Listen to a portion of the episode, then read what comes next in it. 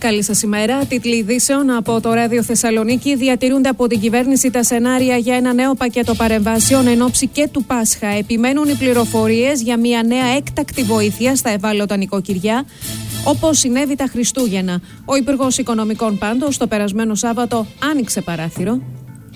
Προσπαθούμε να βρούμε δημοσιονομικό χώρο για να κάνουμε και επιπλέον παρεμβάσεις. Υπάρχει δημοσιονομικός χώρος. Εκτιμούμε ότι αυτός θα δημιουργηθεί το Φεβρουάριο. Διότι τελικά το 2022 φαίνεται ότι τα φορολογικά έσοδα πήγαν ακόμα καλύτερα από τις εκτιμήσεις του προπολογισμού, αλλά και γιατί φαίνεται, φαίνεται, υπάρχουν υψηλές αβεβαιότητες, ότι η τιμή του φυσικού αερίου κινείται σε χαμηλότερα επίπεδα από τις εκτιμήσεις του προπολογισμού. Τούτων δοθέντων, εκτιμούμε ότι αρχίζει να δημιουργείται ένας δημοσιονομικός χώρος. Πότε θα το ξέρουμε το Φεβρουάριο. Όταν θα το ξέρουμε, τότε θα υπάρχουν εισηγήσεις στον Πρωθυπουργό και ο Πρωθυπουργός θα θέσει τι προτεραιότητε.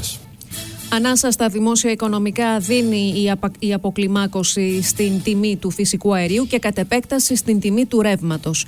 Η επιδότηση που θα ανακοινώσει η κυβέρνηση για το Φεβρουάριο θα είναι μικρότερη. Σύμφωνα με πληροφορίες, θα δοθούν 4 λεπτά στην κιλοβατόρα για τις πρώτες 500 και μηδενικές επιδοτήσεις για τη βιομηχανία. Επίσης, πληροφορίες αναφέρουν ότι η δεύτερη και η τρίτη κλίμακα των οικιακών καταναλώσεων, δηλαδή από τις 500 κιλοβατόρες και πάνω, θα λάβουν επιδότηση μόνο στην περίπτωση που πετύχουν εξοικονόμηση 15%. Η ακρίβεια στα τρόφιμα πάντως καλά κρατεί. Μάλιστα, αναμένονται και νέες ανατιμήσεις έως και 20% στα τιμολόγια του Φεβρουαρίου. Έρχεται και νέα αύξηση των επιτοκίων από την Ευρωπαϊκή Κεντρική Τράπεζα. Θα συνεδριάσει την ερχόμενη Πέμπτη με τις πληροφορίες να μιλούν για επιπλέον αύξηση των βασικών επιτοκίων κατά 50 μονάδες βάσης. Στην Ιαπωνία βρίσκεται ο Πρωθυπουργός για σειρά επαφών. Θα έχει συναντήσεις σήμερα με την πολιτική ηγεσία της χώρας, με θεσμικούς επενδυτές επίσης και επιχειρηματίες. Σφοδρή αντίδραση του Ελληνικού Υπουργείου Εξωτερικών στην ανακοίνωση της Άγκυρας περί τουρκικής μειονότητας στη Θράκη. Διαστρεβλώνει την πραγματικότητα προκειμένου να εξυπηρετήσει άλλες σκοπιμότητες, αναφέρει.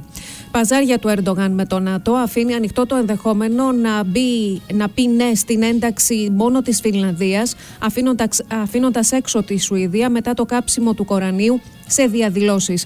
Θα πρέπει να εκδώσετε τους τρομοκράτες για να μπείτε στο ΝΑΤΟ, διαμήνυσε.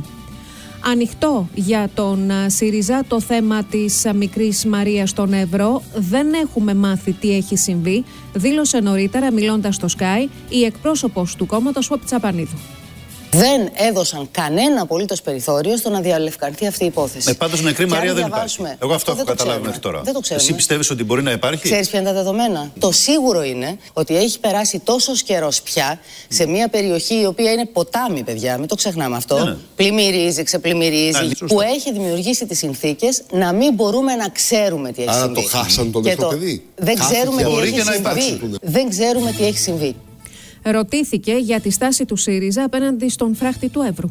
Τότε λοιπόν φτιάχναμε αυτό που είχε ονομαστεί αόρατος φράχτης. Ένα σύστημα ηλεκτρονικής παρακολούθησης λοιπόν. Όπως και Σήμερα κα... χρειάζεται το φράχτης που φτιάχνει η Ελλάδα. Μα που δεν πρόκειται να γκρεμίσει κανένας το φράχτη. Φυσικά και στηρίζουμε το φράχτη. Λέμε όμως ότι δεν αρκεί μόνο αυτό.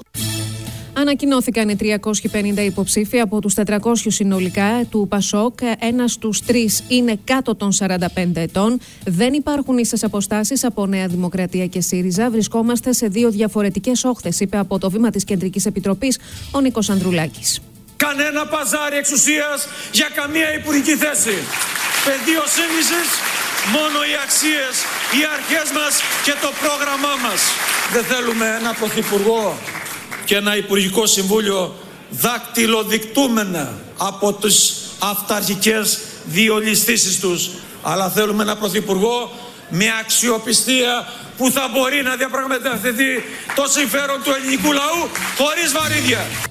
Την παρέμβαση του εισαγγελέα του Αριού Πάγου προκάλεσε δημοσίευμα από το βήμα της Κυριακής για επαφές αξιωματικών της ελληνικής αστυνομίας με νονούς της νύχτας. Ανέθεσε την έρευνα σε δύο εισαγγελείς.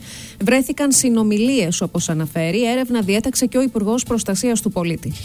Άλλη μία ληστεία χθες το βράδυ σε κατάστημα ψηλικών στη Σταυρούπολη, στην οδό Μεγάλου Αλεξάνδρου. Γύρω στις 11 παρα 20, δύο άτομα με καλυμμένα τα χαρακτηριστικά του προσώπη του και την απειλή μαχαιριού ακινητοποίησαν τον υπτήν υπάλληλο, αφαίρεσαν 400 ευρώ και διέφυγαν πεζή. Περισσότερα στο αρθέ.gr.